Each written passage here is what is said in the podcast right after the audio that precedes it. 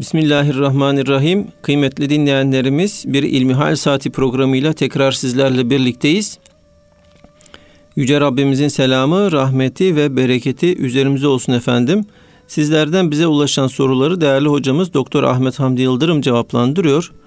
Muhterem hocam, ilk sorumuzla e, başlamak istiyorum. Şöyle diyor. Biz hadis yazarken Hazreti Peygamber yanımıza geldi ve yazdığınız şey nedir dedi. Senden işittiğimiz hadisler, sözler dedik.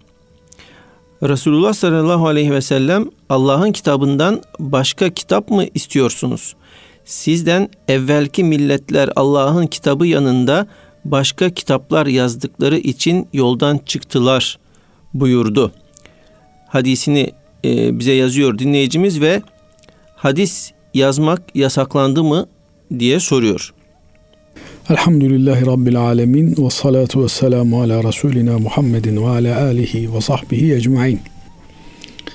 Hadislerin yazımı meselesi alimlerimizin ciddi bir şekilde ele aldıkları konulardan biri. Efendimiz Aleyhissalatu vesselam zamanında Efendimiz hayattayken Efendimiz Aleyhissalatu vesselama Kur'an-ı Kerim nazil oluyor ve Kur'an-ı Kerim yazdırılıyor.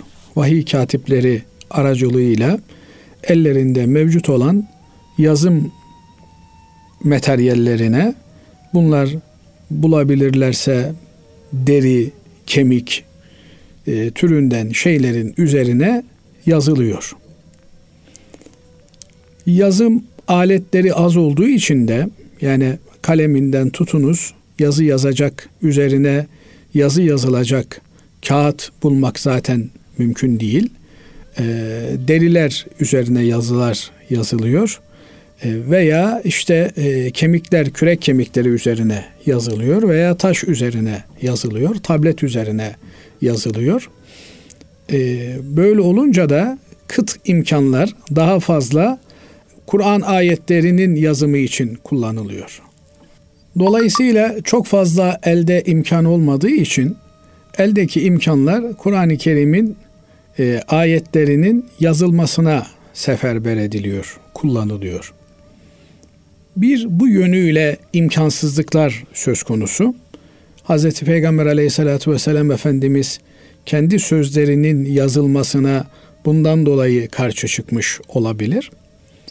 Diğer bir gerekçe de ağırlıklı olan kanaate göre Kur'an-ı Kerim e, henüz tamamlanmadığı için Efendimiz Aleyhisselatü Vesselam hayattayken her an Peygamber Efendimiz'e vahiy geldiğinden, Kur'an ayetleri geldiğinden dolayı yazılan materyaller eğer Kur'an dışında bir şey buna dahil olursa onun da Kur'an gibi anlaşılabileceğinden çekinilerek Kur'an dışında bir şeyin yazılmasını e, Efendimiz Aleyhisselatü Vesselam e, hoş görmemiş, yasaklamış.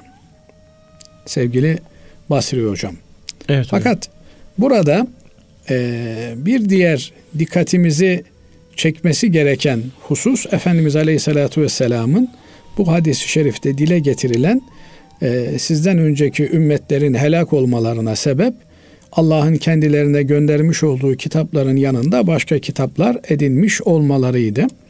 Buradaki temel maksat da e, Allah'ın göndermiş olduğu kitaba bir nazire olarak, bir efendim e, benzer olarak başka kitapların alınması, kullanılması meselesidir.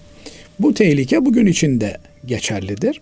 Efendimiz Aleyhisselatü Vesselam bizden önceki ümmetlerle ilgili bir takım meseleler anlatırken bize tarihi bir bilgi vermek için bunu anlatmıyor. Bu meselenin bizim de başımıza gelmesinin muhtemel olduğu, bundan ibret almamız gerektiği hususundan hareketle bizlere aktarıyor. Binaenaleyh bir e, kitap evinin güzel bir sözü vardı. Bütün kitaplar tek bir kitabı anlamak içindir. Bizim elimizdeki okuduğumuz kitaplar Kur'an-ı Kerim'i daha iyi anlamaya yönelik olarak okunması gereken kitaplardır.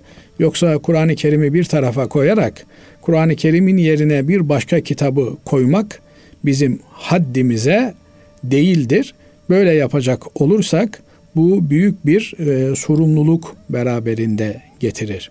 Kur'an-ı Kerim bizim hayat kitabımızdır. Kur'an-ı Kerim bizim rehber kitabımızdır. Bize Allah'ı tanıtan, peygamberlerini tanıtan, ahiretle ilgili bilgiler veren bizim e, rehberimiz kullanma kılavuzumuzdur adeta.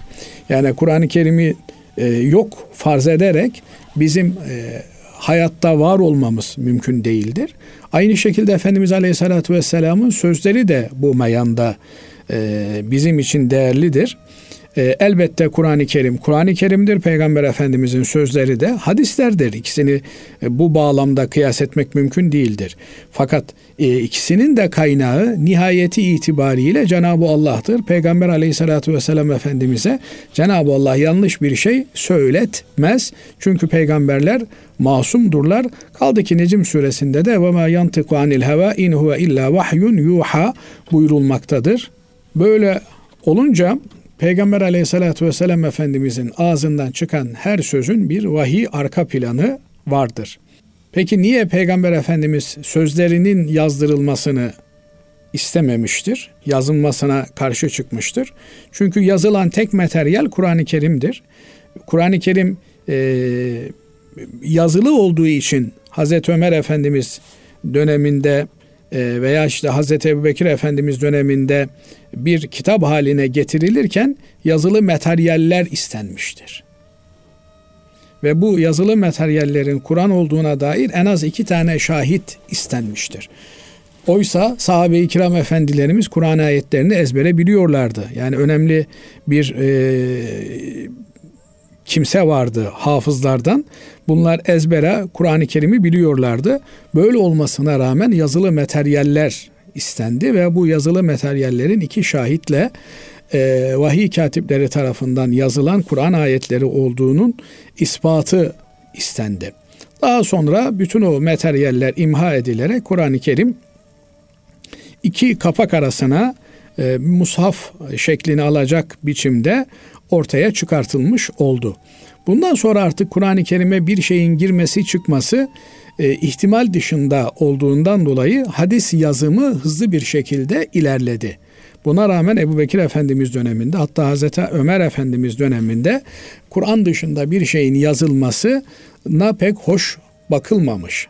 Ma mafi bazı rivayetlerde Hazreti Peygamber aleyhissalatü vesselam Efendimiz bir takım sahabilere e, özel e, izinle hadis yazılmasına müsaade etmiş.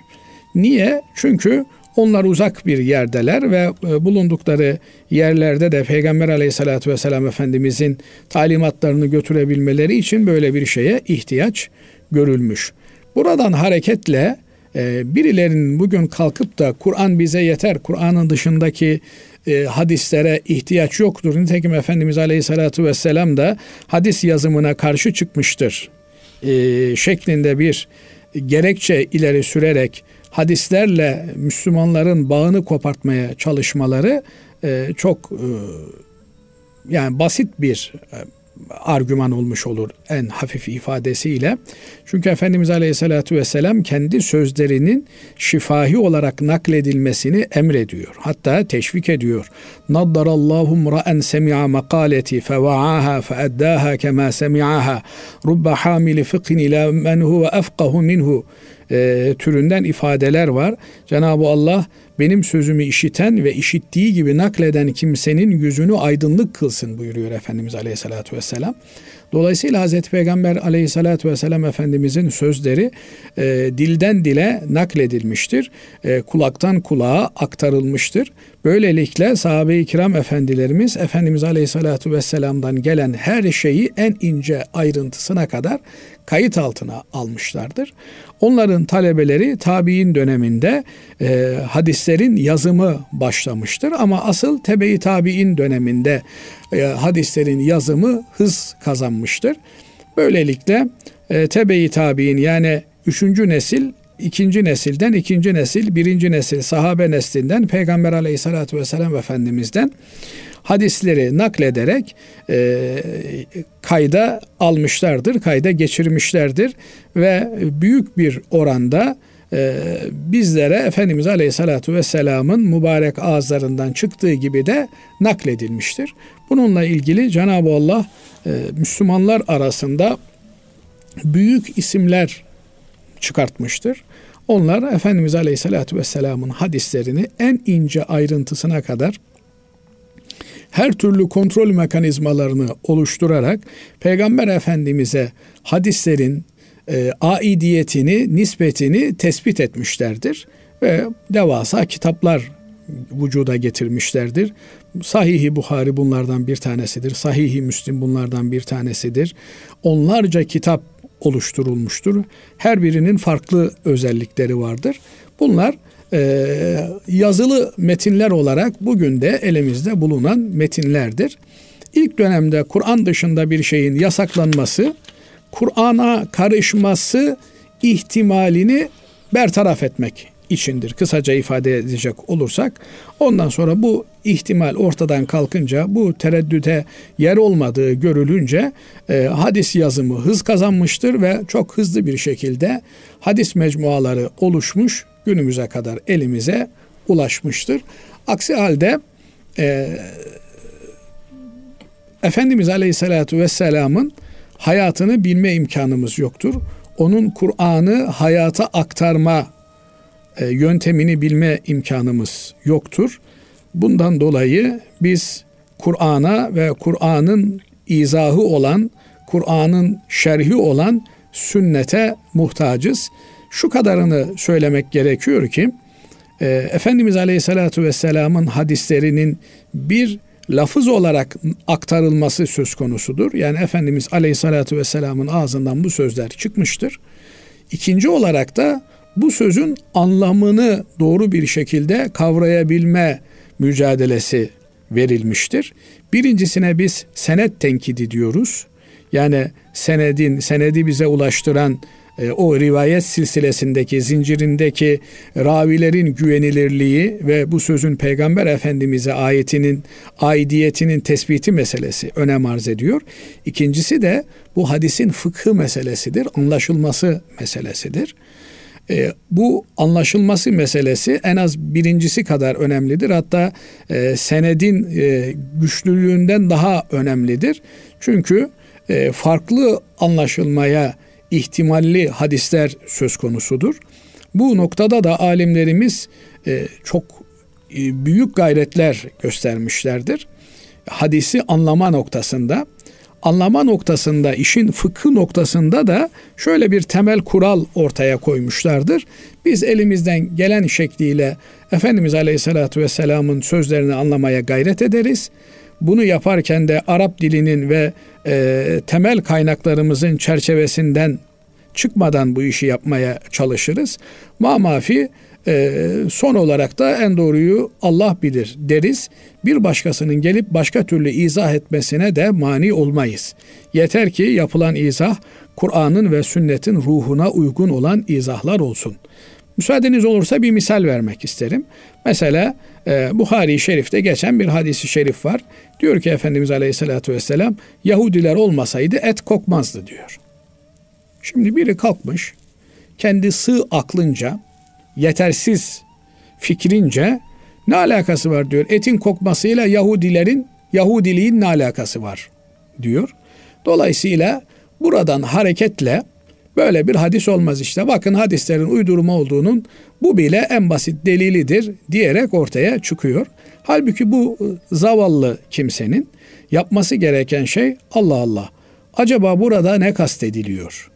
Türünden bir anlama faaliyetinin içerisine girmek yerine e, küçücük beynini bununla da meşgul etmemek için direkt reddetme yolunu tercih ediyor. Ee, anlamamak ve itham etmek kolaydır Basri Hocam. Anlayabilmek, yorumlayabilmek zahmet ister, uğraş ister, meşguliyet ister, akıl ister, idrak ister. Elhamdülillah alimlerimiz bunu göstermişler. Çok basit bir şekilde izah etmişler. Çok fazla da vakti almak istemiyorum bu meseleyle ilgili.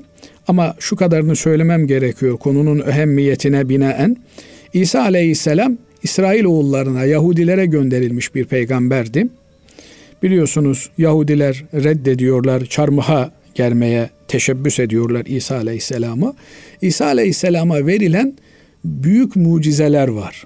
Bu mucizeleri sayacak olursak ölülerin diriltilmesi, göz çukuru bile olmayan silme körlerin görür hale gelmesi. Efendim bir tür alaca hastalığı, deri hastalığının iyileştirilmesi. Eline e, işte bir e, çamur alıyor, ondan bir e, kuş yapıyor. Allah'ın izniyle üfleyip kuşu uçurtuyor. Büyük mucizeler. Bu mucizelerin yanında bir başka mucizesinden daha Kur'an-ı Kerim bahsediyor. Diyor ki Yahudilere hitaben ben size yediklerinizi ve yemeyip stokladıklarınızı da haber veririm. Şimdi ölüyü diriltme mucizesinin yanında Yahudilerin sofrada yedikleri, yemeyip sakladıklarını haber verme mucizesi yan yana geldiğinde ortaya şöyle bir şey çıkıyor. Yahudiler e, çünkü Allah insanları birbirlerine zimmetlemiş, e, birbirimizin ihtiyacını gidermekle mükellefiz. Stokluyor, kendisi yiyecek saklıyor ama dışarıda bir gariban açlıktan ölüyor. Niye buna yardım etmiyorsun denildiğinde bende de yok diyor. Halbuki bende yok derken evinde var. İsa Aleyhisselam diyor ki ben senin evinde olanı görüyorum, biliyorum diyor.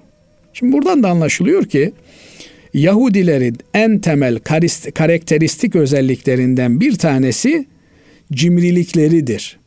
Stoklarlar, fakire fukaraya vermezler. Bugün küresel emperyalizmin de en büyük afetleri budur. Bakarsınız halde tonlarca e, meyve sebze çöpe atılır. Niye? Fiyatı düşmesin pazarda diye. Halbuki fakir fukara yesin ucuz olarak istifade etsin. Hayır bu bugünkü küresel emperyalist ekonomik sistemin de kullandığı bir argümandır. Dolayısıyla bu çerçeveden bakınca Cenab-ı Peygamber aleyhissalatu vesselam Efendimiz diyor ki Yahudilerdeki cimrilik hastalığı saklayıp stoklayıp başkalarına vermeme hastalığı olmasaydı et kokmazdı. Yani eti keserseniz yerseniz kokmaz. Eti keserseniz yenilmesi üzerine dağıtırsanız kokmaz. Ama ne zaman et kokar? Stoklarsanız işte bayramlarda kurban bayramlarında çok görüyoruz. Adam dolduruyor taze eti e, poşetlere belki sizin de başınıza evet. gelmiştir. Benim de başıma geldi. Demek ki o Yahudilik kırıntılarından bizde de var. E, gerçi biz yani evde kolu komşuya dağıtırız diye yaptık. iş bilmezliğimizden kaynaklandı. Dolayısıyla saklarsanız, stoklarsanız bu et kokar. Ama yerseniz, yedirirseniz kokmaz. Bu bu kadar basit. Ee, Yahudileri de yaratan Allah, Hristiyanları da yaratan Allah, Müslümanları da yaratan Allah. Allah hepimize ne tür karakterler verdiğini biliyor. Peygamber aleyhissalatü vesselam Efendimiz'e de bunları bildiriyor. Binaenaleyh burada bu hadisten çıkartılması gereken ibret Yahudiler gibi yapmayın, cimrilik yapmayın. Yani o zamanın Yahudilerinin böyle bir hastalığı varmış. Dolayısıyla Efendimiz Aleyhisselatü Vesselam bu noktada Müslümanları uyarıyor. Yahudiler gibi yapmayın yaparsanız et kokar. Şimdi bu hadisi böyle anlamak varken e, bunu böyle anlamayıp da yok böyle hadis mi olur bu hadis böyle olduğuna göre demek ki uydurmadır filan diye bir başka problemli nokta da hadislere bakışta benim peygamberim böyle bir söz söylemez. Ya bu peygamber senin peygamberin mi yoksa sen mi onun peygamberisin? Yani peygamber mi sana soracak ne söyleyeceğini yoksa sen mi peygambere soracaksın ben ne söyleyeyim diye. Ya bu nasıl bir gafilane bir sözdür eğer e, farkında değilse söyleyen bunu. Benim peygamberim böyle bir söz söylemez. Yani senin peygamberin farklı benim peygamberin farklı mı? Şunu diyebilirsin ben peygamberin bu sözünü anlayamadım. Anlayamadığım için de ne yapacağımı bilmiyorum. Ben bu hadiste amel edemiyorum. Yani bunu diyebilirsin. Anlamadım ben bunu. Ama anlamak için bir gayret sarf edersin, sorarsın, soruşturursun. Anlamaya yönelik olarak bir mesai harcarsın. Benim peygamberim böyle bir söz söylemez hadisi Allah muhafaza etsin kendisini peygamberin önüne koymak anlamına gelir ki yani peygamber bir hadis söyleyecekse bunu bana soracak. Ben böyle bir şey söyleyebilir miyim, söyleyemez miyim diye. Bu çok vahim bir e, sözdür, bir ifadedir. Allah e, böyle hadsiz, densiz ifadeler kullanmaktan bütün ümmeti Muhammed'i de bizi de muhafaza eylesin. Peygamber aleyhissalatü vesselam Efendimiz bir sözü söylemişse başımız gözümüz üstünedir. O sözün manasını anlayabiliyor isek onunla amel etmek başımız gözümüz üstünedir. Anlayamıyor isek en azından anlayamadık, anlama gayreti içerisindeyiz diye söyleme mecburiyetimiz vardır. Evet, Allah razı olsun değerli hocam. Efendim e, ikinci sorumuz şöyle. Şu anda mesafeye dikkat ederek kıldığımız cemaat namazlarında bazı kişilerin dağınık halde namaza, imama uyduğunu görüyorum diyor dinleyicimiz. Mesafeli de olsa saf düzenine riayet gerekmez mi? Tabi safların arasında bir e, ayrılık olmaması gerekiyor. Omuz omuza e, safların olması gerekiyor. Ayak ayağa bitişik olması gerekiyor. Bazıları bu ayak ayağa bitişik olması hikayesini ayağını e, açıyor. İşte iki metre. E, dolayısıyla e, ayaklar birbirine bitişiyor ama omuzlar bitişmiyor. Bu da ayrı bir garabet. E, dolayısıyla normalde saf düzeni ayaklar birbirine değecek, omuzlar birbirine değecek şekilde olacak. Ayaklar değecek derken ayakları değdirmek için bir gayret sarf etmek anlamına bunu söylemiyorum. Bazıları bunu yanlış anlıyorlar ve buradan hareketle de adamın ayağına ayağını e, sürttürüyor. Öbürünün de tiki varsa bundan rahatsız oluyor. Namazdaki huşu dağılıp gidiyor. Halbuki bundan maksat safların olabildiğince sık olmasıdır. Nitekim sahabe-i kiram efendilerimizden gelen rivayetlere baktığımızda onlar diyorlar ki bizim elbiselerimizin ilk eskiyen yerleri omuzlar olurdu. Yani şuralar çünkü safta çok sıkı bir şekilde birbirimize temas ettiğimiz için oralardan elbiselerimiz eskirdi. Bunun anlamı eğer e, saflar bu şekilde birbirine yakın olursa ayaklar da zaten normal ayak hizasında olur. Bunun askeri ayak arasındaki mesafe dört parmak olmalıdır. Azamisi de omuzlar hizasında ayakların durmasıdır. Yani ayakların pozisyonu normal bir şekilde ayakta durduğumuzda omuzlarımın hizasında e, ayaklarımızın durmasıdır ve baş parmağımızın kıbleye dönük şekilde durmasıdır. Eğer siz ayağınızı sağa sola e, yönlendirirseniz o zaman baş parmaklar kıbleden kayar. Bu da e, namaz açısından e, hoş olmayan bir durum oluşturmuş olur. Normali bu. Fakat normali bu, bu iken eğer bir kimsede bir rahatsızlık varsa o zaman bu kimsenin e, cemaate rahatsızlık vermemek için geride durması söz konusu olabilir. Şimdi e, yaşadığımız olağanüstü bir süreç var. Bu süreçte e, mesafeye dikkat edilmesi gerektiğini e, ortak akıl söylüyor. Dolayısıyla doktorlar e, bu bulaşıcı hastalığın insanlara daha hızlı yayılmaması için birbirleriyle insanların aralarında en azından birer buçuk ikişer metre mesafe koyarak durmaları gerektiğini söylüyorlar.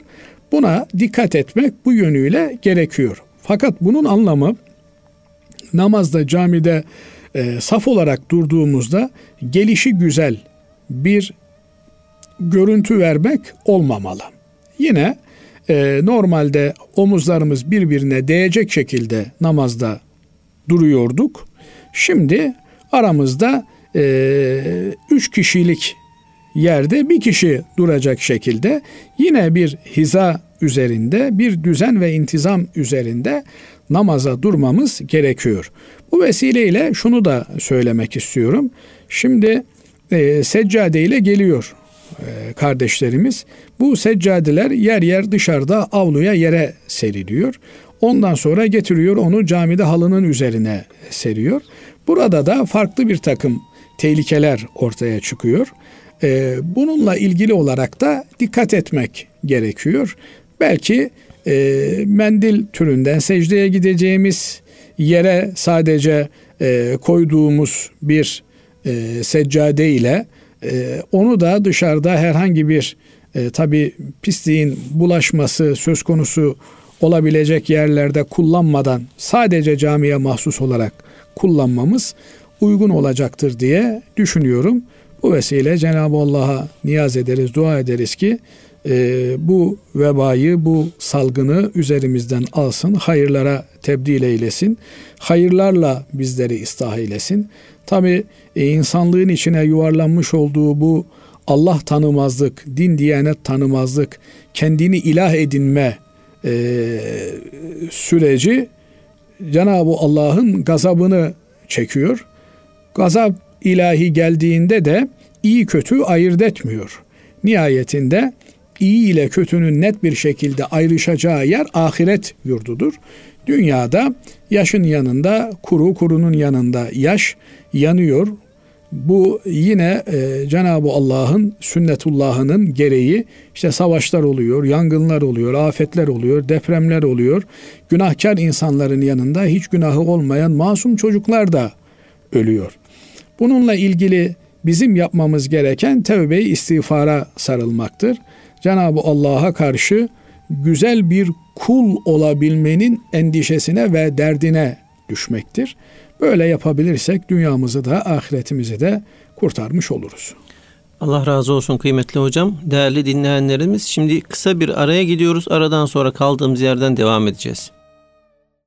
Kıymetli dinleyenlerimiz İlmihal Saati programımıza kaldığımız yerden devam ediyoruz. Değerli hocam Doktor Ahmet Hamdi Yıldırım sizlerden bize ulaşan soruları cevaplandırıyor. Muhterem hocam son zamanlarda e, bazı kesimler İslam'a direkt olarak saldıramadıkları için bir Araplaşmanın, Arap kültürünün Türkiye'de yayıldığını e, söylüyorlar. Arap kültürü ile İslam kültürünün kesin bir ayrımı var mıdır? En önemli soru da şu.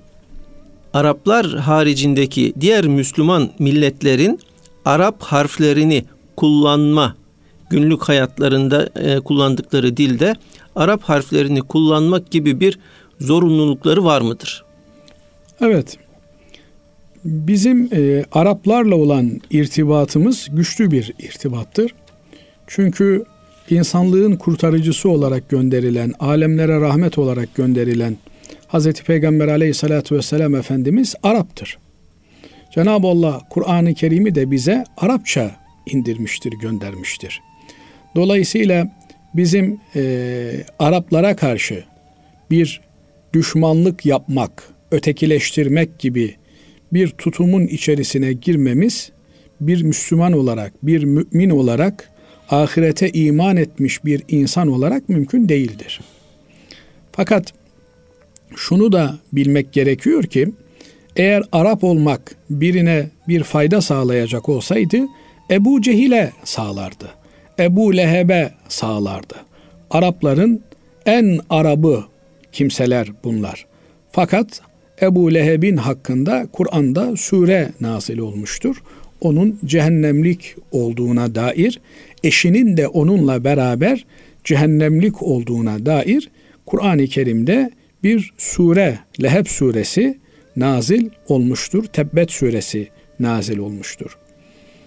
Bundan hareketle biz Allah'ımızın bize göndermiş olduğu Kur'an-ı Kerim'i, hayat rehberimizi, insanlık kılavuzumuzu doğru anlayabilmek, okuyabilmek ve öğrenebilmek için Kur'an ile haşir neşir olmaya mecburuz.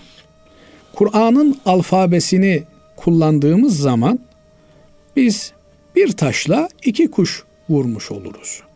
Yani günlük dilde farklı bir alfabe, Kur'an için farklı bir alfabe yerine bir alfabe ile ecdadımız bin yıl medeniyet sermiş, sergilemiş. Bütün insanlığa ve insanlık alemine bir medeniyet sunmuşlar. Osmanlı medeniyetinin ki Osmanlı medeniyeti İslam medeniyetinin bir türevidir. E, ortaya koymuş olduğu meziyetler, güzellikler bugün e, kadir kıymet bilen kimseler tarafından takdirle yad edilmektedir. Her ne kadar memleketimizdeki bir takım nankörler bunu anlamakta, e, idrak etmekte yetersiz kalsalar da dünyada ehli insaf kimseler yeryüzünden Osmanlı'nın geriye çekilmesiyle tarih sahnesinden Osmanlı hilafetinin düşmesiyle yeryüzünde huzur ve istikrarın bozulduğunu, anarşinin yeryüzüne hakim olduğunu kabul etmektedirler. Şimdi Osmanlı ve ondan öncesi Selçuklular, ondan önceki yine İslam devletlerimiz hep Kur'an alfabesini kendi alfabeleri olarak kullanmışlardır. Böylelikle küçük bir çocuk hem kendi lisanını okumaya yazmaya başlıyor, aynı zamanda da Kur'an-ı Kerim'i okuyabilecek bir kıvama geliyordu. Zaten okuma yazmaktan maksat Kur'an-ı Kerim'i okuyabilmektir. Kur'an-ı Kerim'i anlayabilmektir. Sen 15 sene, 20 sene tahsil ver ama çocuklar ahiretten habersiz olsunlar, dinden, diyanetten habersiz olsunlar, namaz kılmasını bilmesinler, gusül abdesti almasını bilmesinler. Bu e, bu medeniyetin, bu coğrafyanın çocuklarına yapılmış ne kadar büyük bir zulümdür. Bakın Basri Hocam yani biz kendi çapımızda göğe işte bir şeyler yapmaya çalışıyoruz. Sonra arkadaşlar Allah razı olsun buradaki soruları e, teker teker e, bir takım sosyal e, mecralara koyuyorlar insanların istifadesine sunulsun diye. En fazla seyredilen programımız gusül abdesti nasıl alınır ile ilgili bu başlık altında e, söylediğimiz şeyler olmuş. Niye? Bu millet fıtraten Müslüman. Yani öğrenmek istiyor. Ama koyuyorsun ilkokula, üniversiteden mezun oluyor. Ya abdest nasıl alınır? Cenaze namazı nasıl kılınır? Bu çocuk göremiyor. Eskiden utanıyordu bir hocaya gidip de yani bu insan abdestin nasıl alınacağını da bilmez mi sen? Cenabet mi geziyorsun? Necaset mi geziyorsun ortalıkta?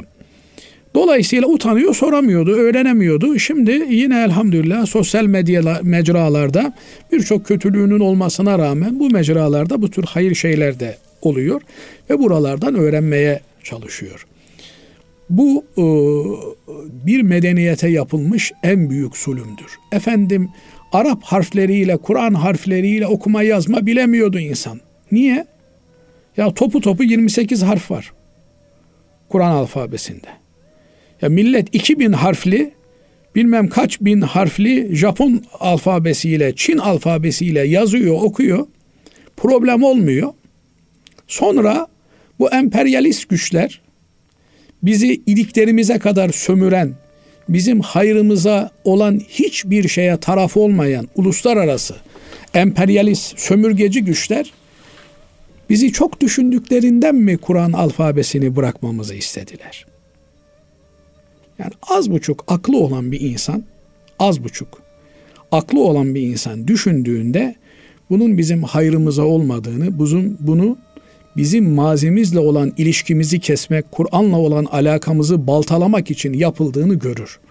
Eğer Allah kalbinden basireti almamışsa bir insanın ama yani Kur'an-ı Kerim diyor ki onların gözleri üzerinde perde vardır diyor. Eğer böyle bir perdelenmiş biri ise hak ve hakikati görme mahrumu nasipsiz bir kimse ise ona yapacak bir şey yok. Fakat bir Müslümanın Kur'an'ını okuyamaması kadar acı bir şey olamaz. Zaman zaman söylüyoruz ama nasıl bir nasipsizlik ki e, bir türlü muvaffak olamıyoruz. 7'den 70'e her birimizin bir hoca efendinin önünde oturup Kur'an okumaya tekrar başlamamız lazım. Ya ben çok güzel Kur'an okuyorum. Okuyorsan yine hoca efendiyle tekrar et. Bir şey olmaz. Bir şey kaybetmezsin. Onun için bizim asli e, harflerimize, Kur'an'ımıza dönmemiz gerekiyor. Ecdadımızın yazmış olduğu eserlerle ilişkimizi, bağımızı tekrar kurmamız gerekiyor. Müslüman olduğumuzu, bu toprakların Müslüman toprakları olduğunu unutmamamız gerekiyor. Bu yönüyle baktığımızda Arapmış, Kürtmüş, Çerkesmiş, Lazmış vesaireymiş Bunların hiçbirinin ahirette geçer bir tarafı yoktur. Kullukum min Adem ve Adem min turab. Hepiniz Adem'in çocuklarısınız. Adem'in memleketi de topraktır. Yeryüzünün her tarafında da toprak var. Nerelisin dediklerinde Toprakistan'danım. Yani toprak diyarındanım. Yani nereli eğer bir posta göndereceksen, bir kargo göndereceksen adresimin bir faydası var. Onun haricinde adresin bir faydası yok. Ben işte Trabzonluyum, Edirneliyim, işte Diyarbakırlıyım, şuralıyım, buralıyım demenin hiçbir faydası yok. Hepimiz topraktan geldik. Hepimiz toprağa döneceğiz. Ne götüreceğiz toprağa? Mesele bu. Toprağa götüreceğimiz şeylerin hesabını yapmalıyız. Bakın her gün yakınımızdan itibaren vefat haberleri geliyor. O ölmüş, bu ölmüş, ahirete intikal etmiş. Koronaya yenilmiş. Sanki kavga yapıyordu koronayla da yenilmiş. Gidiyoruz birer birer yaprak dökümü gibi dökülüyoruz. Dökülmekte problem yok. Zaten bu yaşadığımız hayat hayat değil. Yani biz bir yokluğu yaşıyoruz. Asıl hayat ahiret hayatı. Nitekim Efendimiz Aleyhisselatü Vesselam Allahümme la ayşe illa ayşul ahira ferhamil ansara vel muhacere buyuruyor. Ya Rabbi hayat ahiret hayatı. Sen ansara muhacire merhamet et diyor. Yani bu dünyanın kavga etmeye değer bir yanı yok. Şu dünyadan imanla yakayı kurtarabilmeye bakmak lazım. Arap olsan sana bir faydası yok. İşte e, sözde Arabım diye ortalıkta gezen nice gavurlar var. Türk olsan, Çerkes olsan, Rum olsan sana bir faydası yok. Nitekim e, işte bakıyorsunuz en son e, yeri gelmişken taze bir şey. Bir Fransız insani yardım gönüllüsü bir kuruluşun e, içinde bulunan bir hanımefendi Fransa'nın eski müstemlekesi olan Mali'de sömürgecilik faaliyetlerinde bulunuyor ve oradaki bir grup onu esir alıyor tırnak içerisinde radikal İslamcı bir grup tırnak içerisindeki ifadesiyle söyleyeyim. Dört sene kadına gösterdikleri muameleden dolayı kadın Müslüman oluyor. Esir. Halbuki normalde e, sizi esir edenlere karşı insanın bir tepkisi olur, nefreti olur. Ama bu kadıncağız aksine nasıl bir Müslümanlık sergilemişlerse bu barbar vahşi denilen ama Amerika'nın Guantanamo'sunda hapishanesinde girip de Amerikan olan birini duymadım ben. Ya bu Amerikalılar çok iyi insanlar. Ben de bunlar gibi Amerikalı olayım diyen birini görmedim. Diğer tarafta bakıyorsunuz biri Afganistan'da esir edilmiş, öbürü bilmem Yemen'de esir edilmiş, öbürü Mali'de esir edilmiş. Esirken gördükleri muamele neticesinde Müslüman olmuş bu insanlar. Demek ki yani düzgün bir vaziyette bir Müslüman arkadaş bulabilseydiler, Müslüman gibi Müslüman birini bulabilseydiler, Müslüman olacaklardı. Ondan dolayı işte birileri kalkıyor, ötüyor ki İslam kriz yaşıyor diyor. İslam bir kriz yaşamaz. İslam'ın krizle işi olmaz. İslam krizi söndürmeye, yok etmeye gelmiştir. İslam ne demek? Barış demek. Yani barışalım demek, güven içerisinde olalım demek. Hepimiz Allah'ın kuluyuz demek. Hepimiz bir tarağın dişlileri gibi eşitiz demek. Yani bu nasıl bir şey? Şimdi yine geçen e, belki söz sözü açıyor kusura bakmayın Vasfi Hocam. Buyurun. Abdullah İbni Ömer. Kimdir Abdullah İbni Ömer? Hazreti Ömer'in oğlu radıyallahu teala anhuma. Abdullah'ın bir kölesi var. Nafi'. Köle ne demek? Yat yat kalk kalk. Hiçbir hakkı yok, hukuku yok. Ama bu Nafi' öyle bir köle ki Abdullah bu kölesini bugünün üniversitelerinin ulaşamayacağı bir derecede ilimle doldurmuş ilim okutmuş. Ve Nafi İmam Malik'in hocası. Yani dört mezhebin en büyüklerinden biri olan Maliki mezhebinin kurucusu Nafi bir kölenin talebesi. Malik Nafi'in talebesi. Nafi bir köle. Kimin kölesi? Abdullah İbni Ömer'in kölesi. Şimdi buradan şunu demeye getiriyorum işi. Müslümanlıkta sen kölesin, ben efendiyim. Böyle bir şey yok. İkimiz de Allah'ın kuluyuz. Evet bir rol verilmiş, bir sana o rol verilmiş, bana bu rol verilmiş. Ama asıl vazifemiz yani geçici olan bu şeylerin dışında asıl vazifemiz Allah'a kul olmak. Bakın Abdullah kölesinden dünya çapında 1400 senedir adı anılan bir hoca efendi, bir imam, bir hadis lideri yetiştirmiş.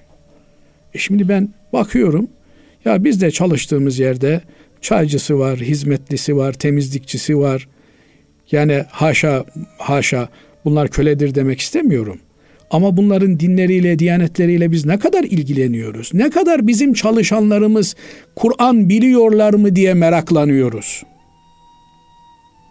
Ne kadar bizim etrafımızda bize hizmet eden insanların Allah'la irtibatları var. E yani Allah bunları bizim emrimize vermişse şunun için vermiş. Yani emrindekilerle beraber hep beraber bana kulluk yapın diye vermiş. Dolayısıyla e, hakikaten Müslümanlığa hepimizin ihtiyacı var. Müslümanlık Arapların da, Türklerin de, tek kurtarıcısıdır. İslam yeryüzüne hakim, kavga gürültü yok. İslam yeryüzüne hakim değilse yeryüzünde kavga var, gürültü var, çekişme var, senlik var, benlik var. Dolayısıyla hep beraber Müslüman olup kurtuluşa ermenin yollarını, çarelerini aramamız gerekiyor. Evet. Allah razı olsun değerli hocam. Efendim e, bir sonraki sorumuz şöyle. Muhterem hocam demiş dinleyicimiz. Ağabeyimden Türk lirası olarak yüklü miktarda borç aldım. Dolar yükselince daha önce ödediğim bir miktar vardı. Kalan miktarı dolar cinsi olarak hesap etmiş. Şimdi de altına endeksleyerek hesap etmiş. Benden bu şekilde geri ödeme talep ediyor. Bu doğru mudur diyor. Şimdi öncelikle şunu söylemek gerekiyor ki borç ilişkisinde biz buna kardı hasen türü borç ilişkisi diyoruz. Yani arada bir ticari e, enstrüman olmadan bir şey almışsın onun karşılığı borçlanmışsın değil. Gelmiş ihtiyacın var demiş. Sen de ona 10 bin lira vermişsin diyelim. Bu istediğin zaman geri alabileceğin bir ödünç paradır. Adı üstünde ödünç tür. Ödünç ne demek? Yani e, ihtiyacın oldu mu geri alabilirsin demek. Ne vermişsen onu alırsın. Yani Nasrettin Hoca'nın hikayesi tencereyi vermiş, ödünç olarak komşusu ona vermiş. İade ederken de tencerenin içerisine bir küçük tencere koymuş. Onunla beraber iade etmiş. Hayırdır hoca ben sana bir tencere verdim. Bu küçük tencerede neyin nesidir deyince eve kardeşim demiş senin tencere doğurdu demiş. E adam gülmüş iyi o zaman demiş almış. Bir müddet sonra tekrar tencereyi istemiş. Tencereyi istediğinde e, geri götürmeyince adam demiş ki ya hoca şu aldığın ödünç tencereyi geri versene senin tencere öldü demiş. Ya hoca sen ne diyorsun tencere ölür mü? Her doğan ölür demiş. Eğer tencerenin doğurduğuna iman ediyorsan onun öleceğine de iman edeceksin. Binaenaleyh ne verdinse bir tencere bir tencere alırsın. Yani bir tencere verdin geriye onu iki buçuk tencere olarak bir buçuk tencere olarak almazsın. Tencereyi verdiğinde de bu tencerede yemek pişirecek. Dolayısıyla bir yıpranma payı olacak bunu da bilirsin. Ama insanlar birbirlerine zimmetlidirler. Ben sana muhtacım, sen bana muhtaçsın. Bugün ben senin tencereni alırım, yarın sen benim efendim bıçağımı alırsın. Hayat böyle bir şey. Dolayısıyla eğer e, verdiğiniz paranın Türk lirası diyelim, enflasyon baskısı altında değer kaybedeceğini ve geri aldığınızda e, çok ciddi zarar edeceğinizi düşünüyorsanız Türk lirası borç vermeniz doğru değildir. Eğer böyle bir niyetiniz varsa. Ama siz zaten işte Basri hocam e, ben bunu Al senin olsun desem rencide olur. Borç veriyorum diyeyim. Bugün verdiğim 10 bin liranın işte iki sene sonra bin lira hükmünde olacağını zaten biliyorum. Ona bir iyilik olsun diye böyle yapıyorum derseniz bu da sevaplı bir şeydir. Bir sadaka yerine geçmiş olur. Onun haricinde ben 10 bin lira vermiştim. Şimdi iki sene sonra o 10 bin lira 10 bin lira değil satın alma gücü itibariyle düştü. Bugün 100 bin lira olarak geri vereceksin veya şöyle fiyatlandıracağız böyle bir şey yapacağız türünden bir şey derse bu doğru bir şey olmuş olmaz. Eğer borç verdiniz para hızlı bir şekilde değer kaybediyor ise o gün paranızı geri isteyin. Paranızı alın. Aranızdaki borç ilişkisini bitirin. Ama istedim vermedi, istediğiniz vermedi durumunda da iki şey söz konusudur. Ya yok da vermiyor adam, yok. Ne yapsın? Ya da var da vermiyordur. Var da vermiyorsa o zaman zalimlik yapıyor demektir. Yani adamın elinde nakit yok ama arabası var. Ya arabanı satacaksın, borcunu ödeyeceksin kardeşim. Yani bile bile karşı tarafa zarar ettirmekte bir Müslümana yakışmaz. Onun haricinde eğer böyle bir şey olmuşsa o zaman gidecekler dinine, diyanetine güvendikleri bir bilir kişiyle oturup problemlerini çözmeye çalışacaklar. Ama temel olan şu ne verdinse onu alacaksın. Verdiğin kazan doğurmayacağı gibi verdiğin kazan öldü hikayesi de olmamalı. Evet. Allah razı olsun. Değerli hocam bugünlük son sorumuz da şöyle. Son zamanlarda estetik ameliyatlar konusunda yaşanan birçok mağduriyetler medyaya yansıyor e, diye yazmış dinleyicimiz. Bir erkek veya bir kadın ne gibi durumlarda estetik ameliyata başvurabilir? Ayrıca Müslüman bir doktorun bir estetik ameliyatı gerekli bu estetik ameliyatı gerekli görmüyorum. Ben yapmıyorum. Sizi de bundan vazgeçmeye davet ediyorum deme sorumluluğu var mıdır? Vardır. Olmaz olur mu? Niye doktor olmuş? Yani şimdi bunlar bir de Hipokrat yemini yapıyorlar. Orada da diyorlar ki kimseye zarar vermemeyeceğime yemin ederim. Yani kar ve zarar dengesini hesaplamak zorundadır doktor. Binaenaleyh eğer yaptığı iş yüzde 51 zarar, yüzde 49 faydaysa onu yapmayacak. Öncelikli olarak zarar vermeme ilkesi vardır. Zarar vermeme kesinleştikten sonra fayda verebiliyor muyum, vermiyor muyum ona bakacak. Şimdi bu doktorun sorumluluğu yani doktor demek ne demek? Güvenilir bir danışman demek.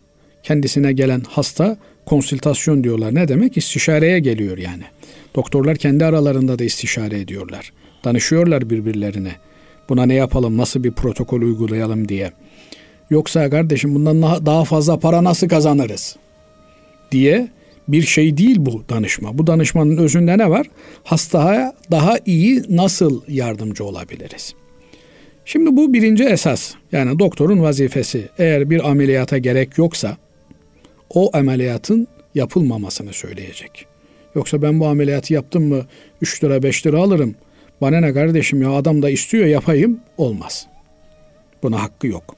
İkinci meseleye gelince estetik ameliyatlar da iki e, grupta değerlendiriliyor. Bir tanesi e, bir sıhhat sorununu tedavi etmeye yönelik oluyor. Adamın burnunda e, tıkalıklık var, kemik e, nefes almasına mani. E, böyle bir durumda işte burnundaki kemiğe müdahale ediliyor. O esnada ona bağlı olarak da estetik yani burunda bir işte e, benim gibi burnu kalınsa inceliyor diyelim. Bir sağlık nedeniyle yapılıyorsa yani sağlam nefes alamıyor, efendim iyi göremiyor e, veya işte e, bir normal fonksiyonunu icra etmekte zorlanıyor. Bundan dolayı da e, işte eli yanmış parmakları açılmıyor. Parmakları açılamadığı için de tutması gereken şeyleri sağlıklı olarak tutamıyor. E bu kimseye bir estetik yapılır. Parmakların rahat açılması sağlanır. Burunda olduğu gibi bir estetik yapılabilir. Yine aynı şekilde e, mesela bir adam düşünün. Kaşlar öyle bir birbirine girmiş ki orman gibi yani insan içine çıkamıyor. Psikolojik bir problem, bir takıntı haline gelmiş. Buna da işte bir estetik yapıp normal e, insan e, şekline sokmak mümkün olabilir. Veya bir e, adam düşünün, bir kadın düşünün. E, bu kadın saç kıran olmuş, saçları dökülmüş, çok ciddi bir problem yaşıyor. E, evlenmek de istiyor. Her kadının istediği gibi, istemesi gerektiği gibi. Ama saçları olmadığından dolayı da ciddi bir psikolojik travma yaşıyor. Bu kadın da e, estetik yapabilir yani saç ektirebilir. Aynı şekilde bir erkek kelliği problem etmiş kendisine. E, dolayısıyla e, insan içerisine çıkamıyor. Kendini böyle itilmiş, ezilmiş hissediyor. Psikolojik olarak bir travma yaşıyor. Bunun ölçüsünü de e, bir psikoloğa, psikiyatra gidecek, onunla oturup karar verecek. Gittiği bu psikoloğun, psikiyatrın da her neyse e, ehli iman bir kimse olmasına dikkat edecek. Yani haram helal nedir bilen bir kimse olmasına dikkat edecek. Eğer böyle hem fiziki hem de ruhsal bir sağlık sorununun tedavisine e, bağlıysa estetik yapılabilir hatta yapılması gerekir. Ama öyle değil de yani işte biraz kaşım kalkık olsa daha güzel görünürüm.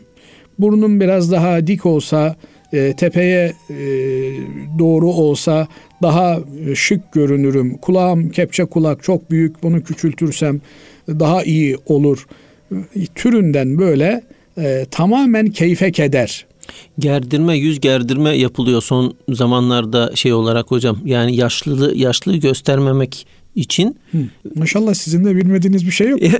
Asıl hocam ama siz daha gençsiniz ya. yok yani böyle e, bazen e, denk geliyor medyalarda evet. hocam. Ee, yani Bunlar caizdir. Yüz Yaşlılığı gerdirme. gizlemeye çalışmak. Evet. Efendi bu bende takıntı oldu. Vallahi işte takıntı da olsa olmaz, olmasa da olmaz. Yani evet senin bir tedavi olman gerekiyor ama yüzünü gerdirerek değil. Yüz gerdirmenin sana gerekmediğine dair bir tedavi olması gerekiyor bu kişinin, vatandaşın. Dolayısıyla eğer böyle eften püften bir sebebe dayanıyorsa Bunlar yasaklanmış şeylerdir dinimiz açısından. Efendim e, güzel görünmek için veya daha böyle dikkat çekmek için dişini törpülemek, diş aralarını açmak, hani diş arasında e, kireçlenme olmuştur zaman içerisinde e, diş taşları birikir, onları temizlemesi ayrı bir mesele. Onlar yani diş değil zaten dişin arasındaki taşların temizlenmesi. Ama normal dişin seyretilmesi, efendim kaşların alınması türünden bu tür e, estetik faaliyetler bunlar yasaklanmış hadisi şeriflerde. Bunlardan uzak durmak gerekir. Evet. Teşekkür ediyoruz hocam. Allah razı olsun. Kıymetli dinleyenlerimiz bugünkü İlmihal Saati programımızın sonuna ermiş bulunuyoruz. Hepinizi Allah'a emanet ediyoruz efendim. Hoşçakalın.